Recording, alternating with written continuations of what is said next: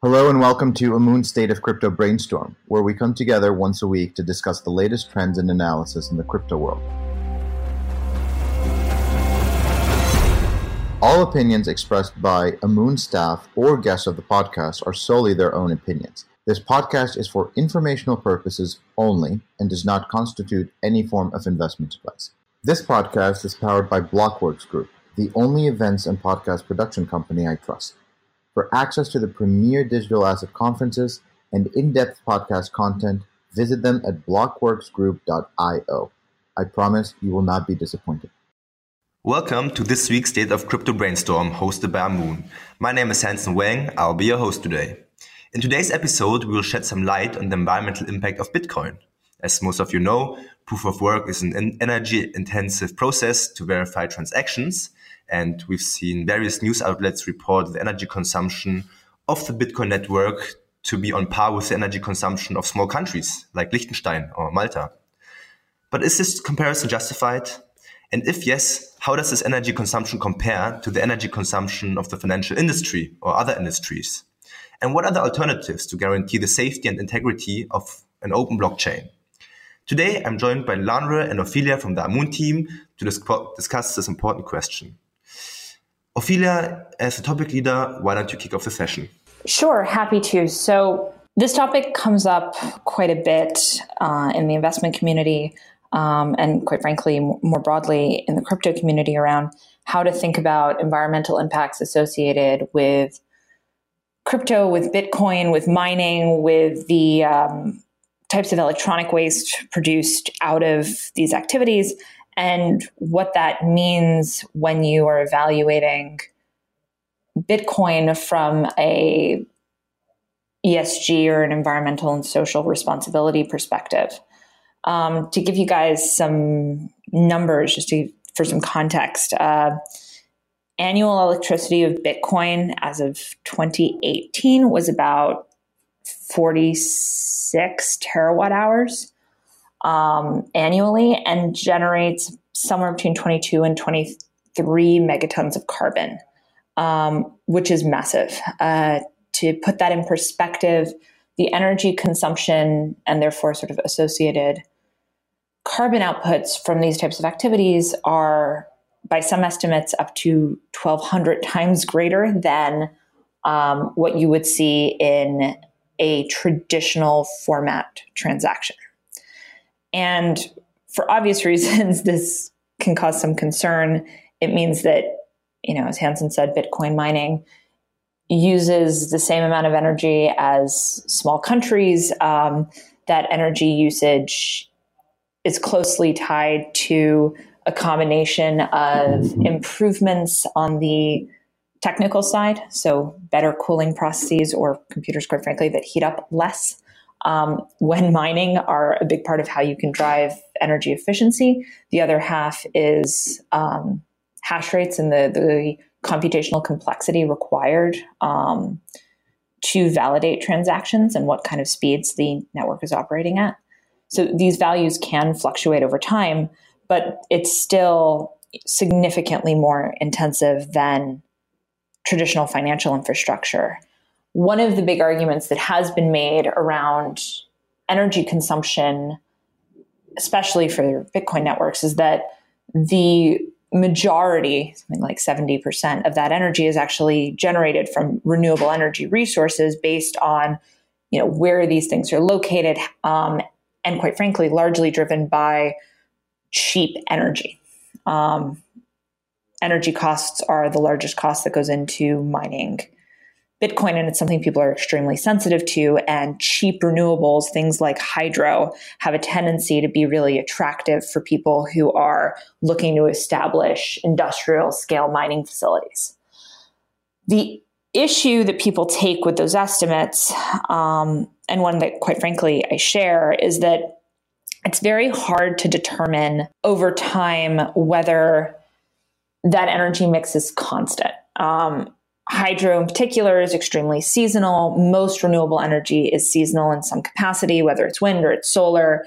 Um, it depends on environmental factors. And what prevailing direction the winds are in right now and what their strengths are and how much water sits behind that dam in order to really determine how much energy those facilities are going to produce and therefore what the regional energy mix is month over month or season over season can vary tremendously, um, making it somewhat difficult to accurately estimate over time what percentage of um, this energy is really renewable.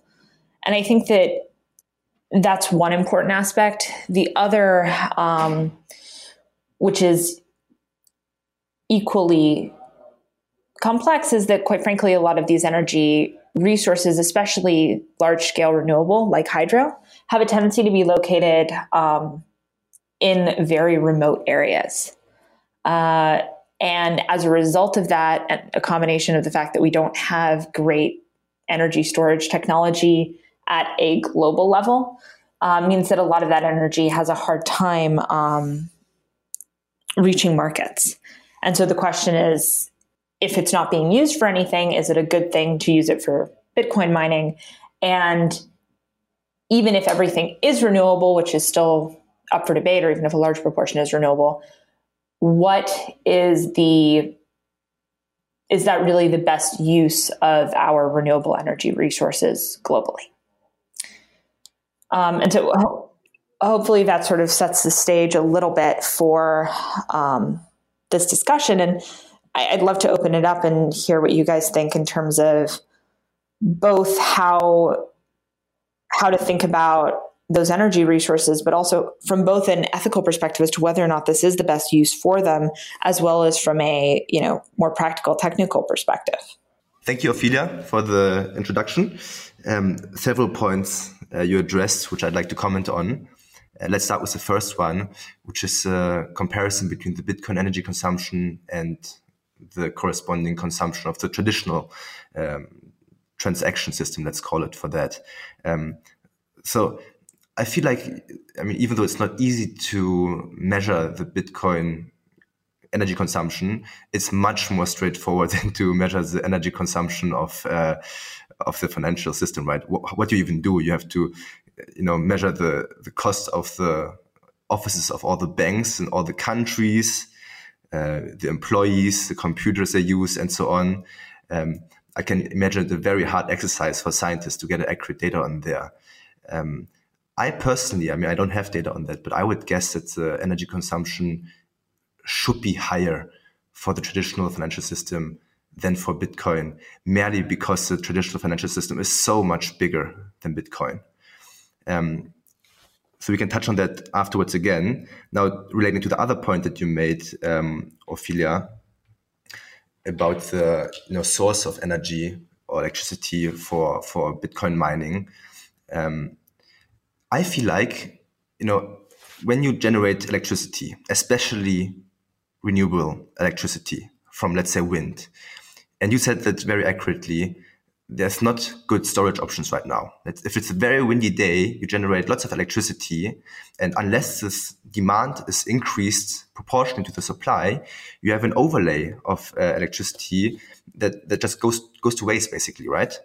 And I feel like we could already optimize the energy consumption of Bitcoin if we could, you know, locate the mining farms in places like this, you know, close to a source, hydro source or wind source. And when the, uh, you know, when the electricity, when the wind is very, very strong and more electricity is generated, then um, you could use that excess electricity to verify transactions. And then it wouldn't be any waste actually, right? So that's not entirely how energy infrastructure works. So I, I, think that's the other important piece, and I'm not, I'm not sure that people um, in the crypto community are as aware of the way our energy grids are created and maintained. Our energy grids function in two ways um, at a very practical level. There are two kinds of energy resources there's base energy, which is typically things that are hard to bring online. So think nuclear power, think coal fired power plants and certain types of turbines where they're very, very hard to turn on. They're very hard to turn off. They operate 24 7, 365, and they act as base load, which is the core portion of energy that is required to maintain grid stability such that when you go to turn on the light bulb, the light bulb turns on immediately, right? The grid has to have a certain amount of base power in it at all times. In addition to that, you then have something called peak load power, which has to do with it's 5 p.m., everyone is going home, they're turning on their TVs, they're doing their laundry, they're blow drying their hair, and they're cooking dinner.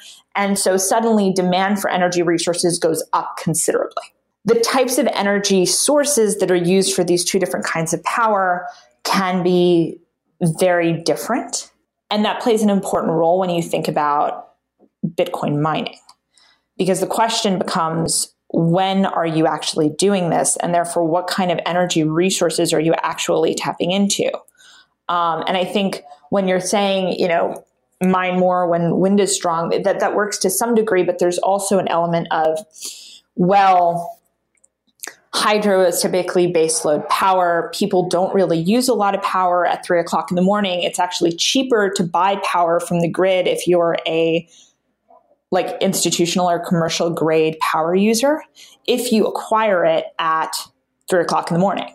Um, it's one of the reasons people do something called peak shaving, where they actually uh, buy battery packs that charge at 3 a.m. and then use that to offset the power that they use at noon when power is on a comparable basis more expensive.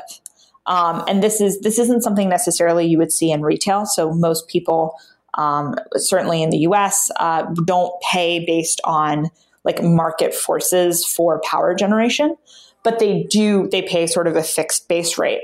Um, but that is somewhat different co- for commercial clients or for industrial scale energy users. And so when you think about this, to some degree, you would think miners would be incentivized to mine during non-peak hours because of the the relative energy cost but that's not necessarily going to always be the case because it doesn't necessarily line up with when Bitcoin networks are most active. And I think that's an element where that is much harder to control and align with time. And I, I don't think I've seen anything, and I, would be curious if anybody else has around miners really trying to optimize for that type of thing um, and use things like demand response in order to more accurately and more easily acquire power um, at specific pricing. Lanre or, or Ophelia, um, I don't know this answer, that's why I'm asking you. Do you know where the majority of Bitcoin farms are located? Um, I know that, like Ophelia said, they're often in remote areas. And I also know that there used to be a lot of them in China. I think more than half of hashing power came from China but then the government intervened, so that stopped. But you guys actually know where most of the uh, Bitcoin um, farms are? Yes, so I'll chime in there. Uh, two points. Since I want to go back to Ophelia's point earlier, since I thought that was interesting, but I'll answer your question first, Hanson. So, dis- despite some of the regulation that the Chinese government seems to have uh, enforced against Bitcoin mining, at least according to some of the more recent research, so some of the stuff that CoinShares have put out, and then a lab out of MIT also put out some research as to the geographic distribution of Bitcoin mining. It does seem that the Sichuan region, so in the east east of China, seem to generally be considered to be where between 30 to 50 percent of Bitcoin mining activity ostensibly is located. Uh, and especially CoinShares article argues that is primarily because of the large amounts of hydroelectric energy which tends to be found in that region. So I think that's a you know cursory answer to your question. I also want to go back to what Ophelia said in terms of the effect of seasonality on Bitcoin miner behavior. And I think there are two ways to tackle this, especially on a micro level. So as you talked about, within a given day, have you seen evidence to suggest that Bitcoin miners perhaps change their behavior depending on market conditions? Uh, and then also on a macro level, do we see changes in Bitcoin mining or the extent to which Bitcoin miners mine in different seasons? Uh, for example, in the Sichuan region, in wet periods versus damp periods. And the MIT research, which we'll link in the footnotes to this to this podcast, made the argument that there doesn't really seem to be that much of a seasonal effect for Bitcoin mining thus far.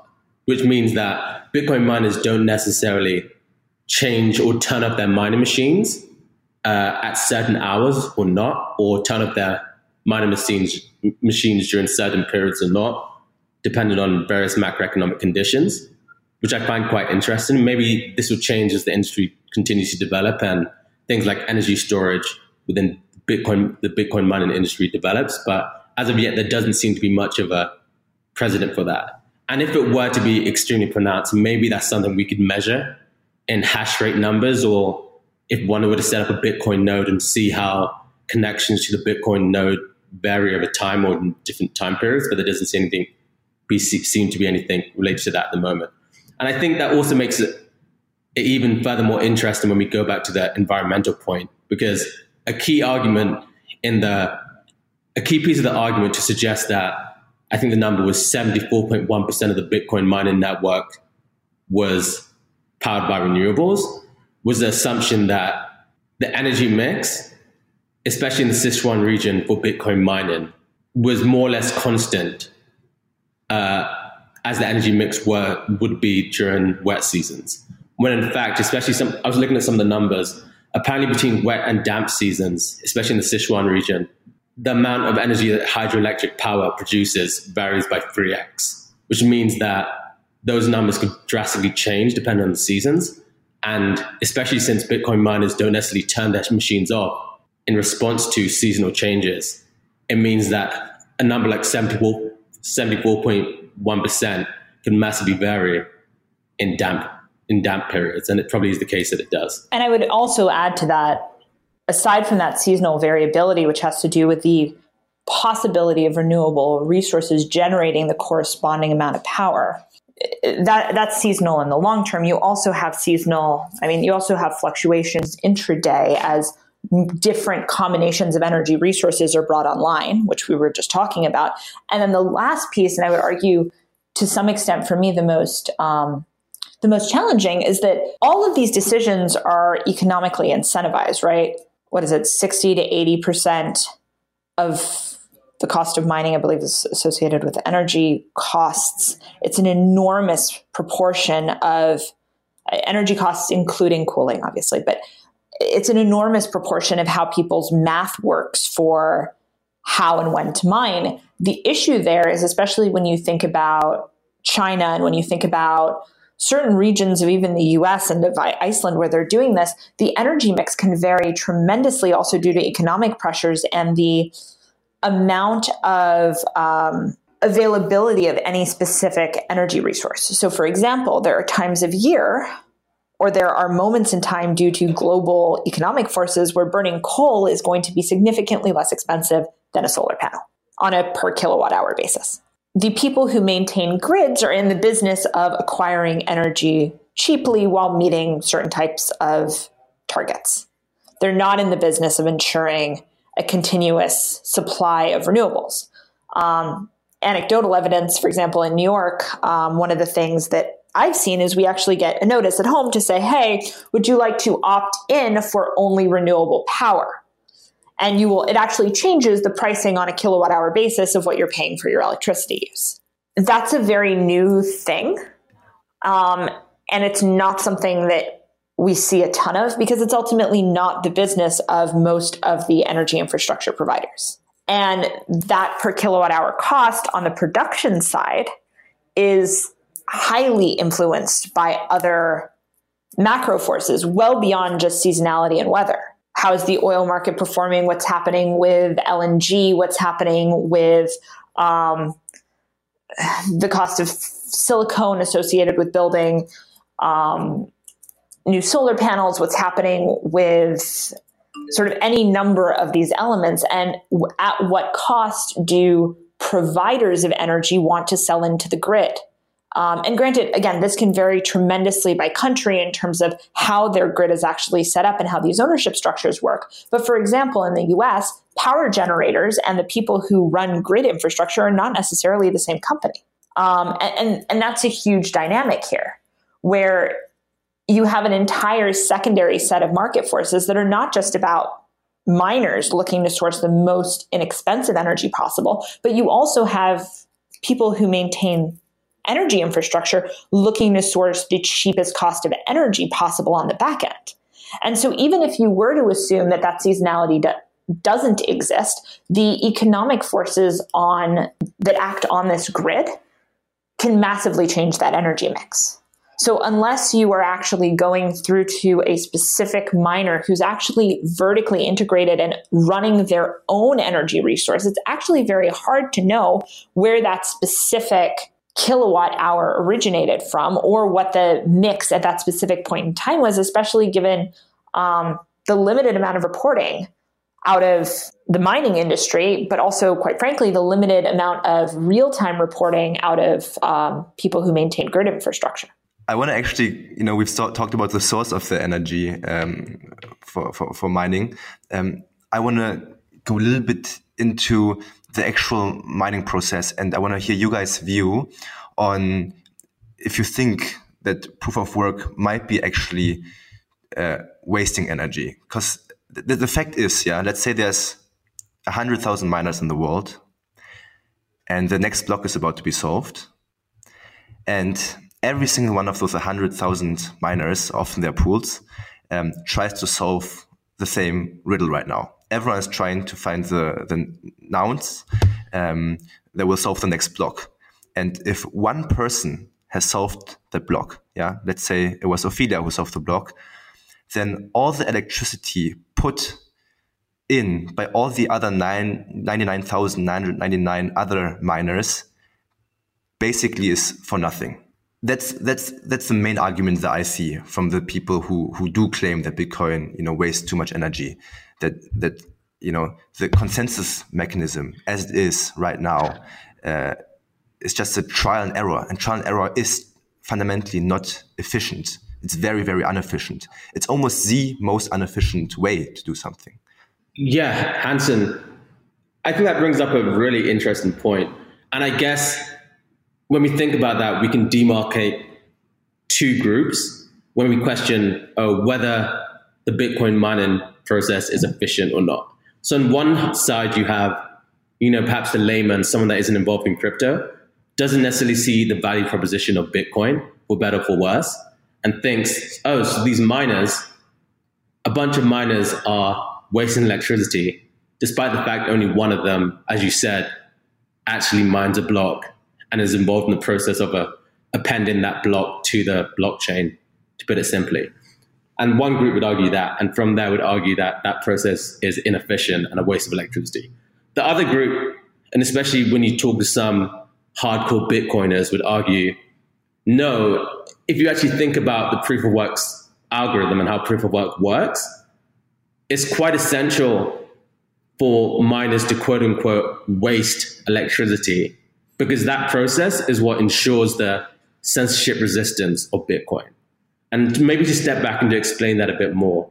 So the concept of proof of work have, has you know existed before Bitcoin actually was launched in 2009 and you know simply can be argued to be a piece of data which is very difficult to generate but quite easy to verify. And the role that it plays in Bitcoin is to ensure that the identity management system or the identity mechanism for creating new blocks, which have to be done every single every 10 minutes, isn't extremely easy to be subverted. So so this could be like so people tend to say Bitcoin mining is or proof of work is a consensus algorithm. It's probably a bit more correct to say that it's more like a Sybil resistant uh, mechanism, where Sybil resistance is res- a resistance of a network to attacks that uh, fraud the identity management system of that network. And so, under that conception, given the fact that proof of work mining and a lot of miners mining and wasting electricity ensures that the Bitcoin network doesn't necessarily or isn't as vulnerable to a 51% attack or any other kind of a Sybil attack, those Bitcoiners and those on, people on that side of the argument would argue that, yeah, no, Bitcoin mining isn't inefficient at all because we value censorship resistant money so highly that this process is necessary. And I think at the core of the question becomes whether or not you think the benefit of censorship resistant money outweighs the costs of electricity of miners, or whether you think that it's possible to replicate the Sybil resistance without using proof of work, which is still an open question. And perhaps some of the alternatives, like proof of stake or proof of space time, haven't developed to the stage at which those in the community can really argue that they provide the same amount of Sybil resistance or censorship resistance as Bitcoin's proof of work. And look, I think that's a very valid point. I, but I think you're almost making it too binary, right? It, it's not. There's a sliding scale there, right, between saying, you know, concerns about energy uses and concerns about what effectively amounts to network integrity. Um, and, and there's a sliding scale there, and I think as a community, we haven't necessarily decided where on that spectrum we sit comfortably in saying, okay, we're comfortable with this kind of footprint in order to receive this kind of benefit. And so, where does proof of stake sit in that? And, and how does this technology evolve? I think that's still very much an open question. And I think, quite frankly, our, our own industry's ethics on where we sit on this is still very much an open question. To go back to uh, a point Hanson made, you know, how, how do you compare energy usage here with energy usage in traditional environments? And on a per transaction basis, not at an industry level, Bitcoin is inefficient um, on an energy basis versus, um, let's call it some more traditional ways of moving around money. That doesn't necessarily mean that.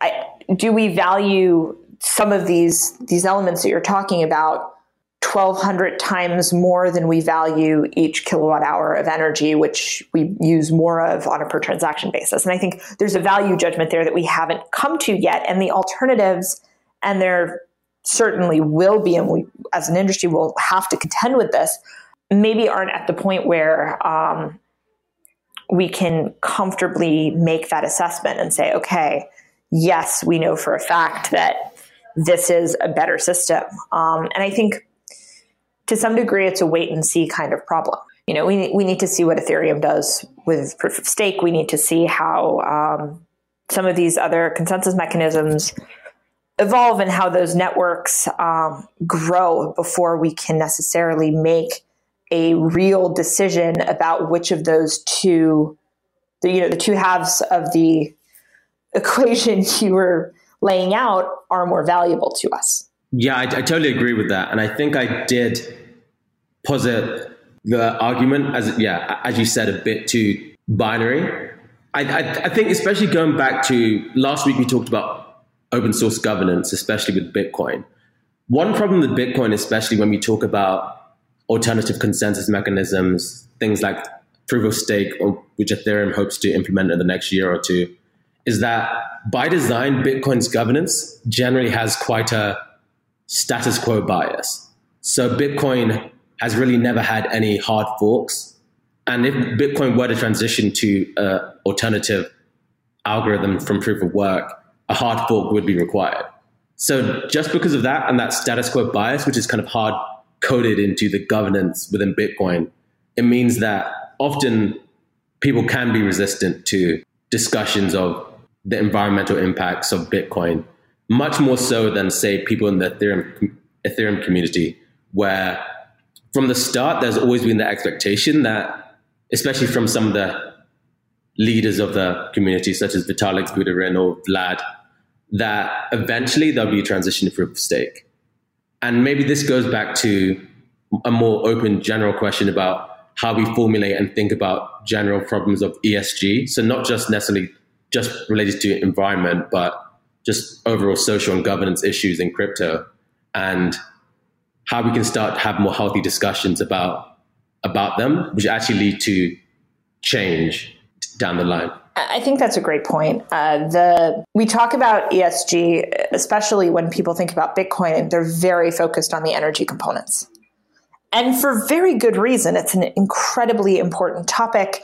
Um, and you know given what the world is facing in terms of climate change in terms of energy insecurity in terms of um, sea level rise and, and, and changes to um, socioeconomic factors on the back of that um, food security. I mean, this is a massively important decision that we're making, not just as a crypto community, but as a, a global community. But there is an additional element here that I don't think gets discussed nearly as frequently as the energy conversation does, which is the social side of ESG. These types of networks ultimately provide a way for people who live in places where they may not have equal access to banking services to actually join global financial markets.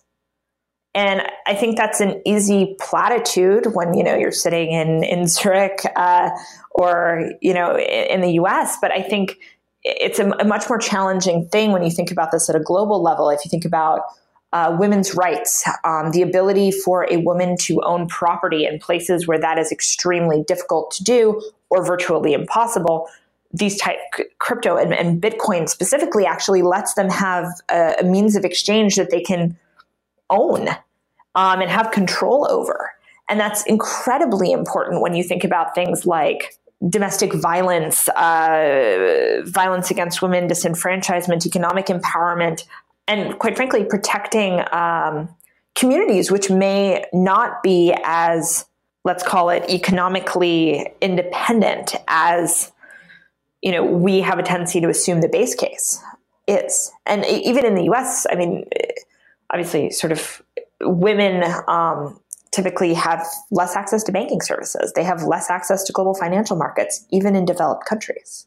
And that's a huge thing that potentially, when you make these kinds of, when you're setting up that equation of saying energy use versus governance versus all of these issues that we're discussing, you need to layer in this other element that there's an enormous amount of social good that's coming out of this. And where does that factor into this equation? And how do you how do we as a community make value judgments around what is important and how do we prioritize that? I really like that last point. It, I mean, it, now we can close the circle. We go all the way back to the beginning question, which is, uh, you know, like Ophelia stated, the per transaction cost of Bitcoin is way higher than the per transaction cost of traditional financial systems. I think the number that you found was around 12,000 times, right? 1,200. 1,200. Okay, sorry, yeah. How, what is the actual worth of including, I think even today there are still 2 billion people who are unbanked, right? Adding 2 billion more people to the financial system, giving people who needed the most access to to the you know opportunity to get loans, to get financing.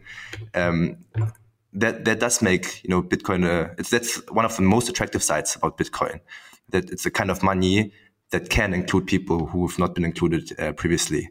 And I love that, you know, you're right. People always just talk about the same thing. They say, hey, you know, proof of work, uh, you know, waste lots of energy uh, to keep the system secure, or not waste, but, you know, uses lots of energy to keep the system secure.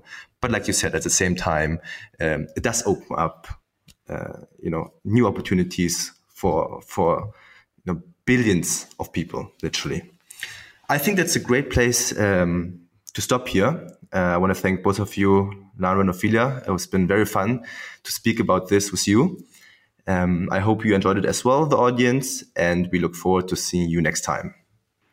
This was it from the Amun team. Thanks for listening, and if you have any questions or would like to see your topic on our next episode, reach out to us on Twitter or LinkedIn.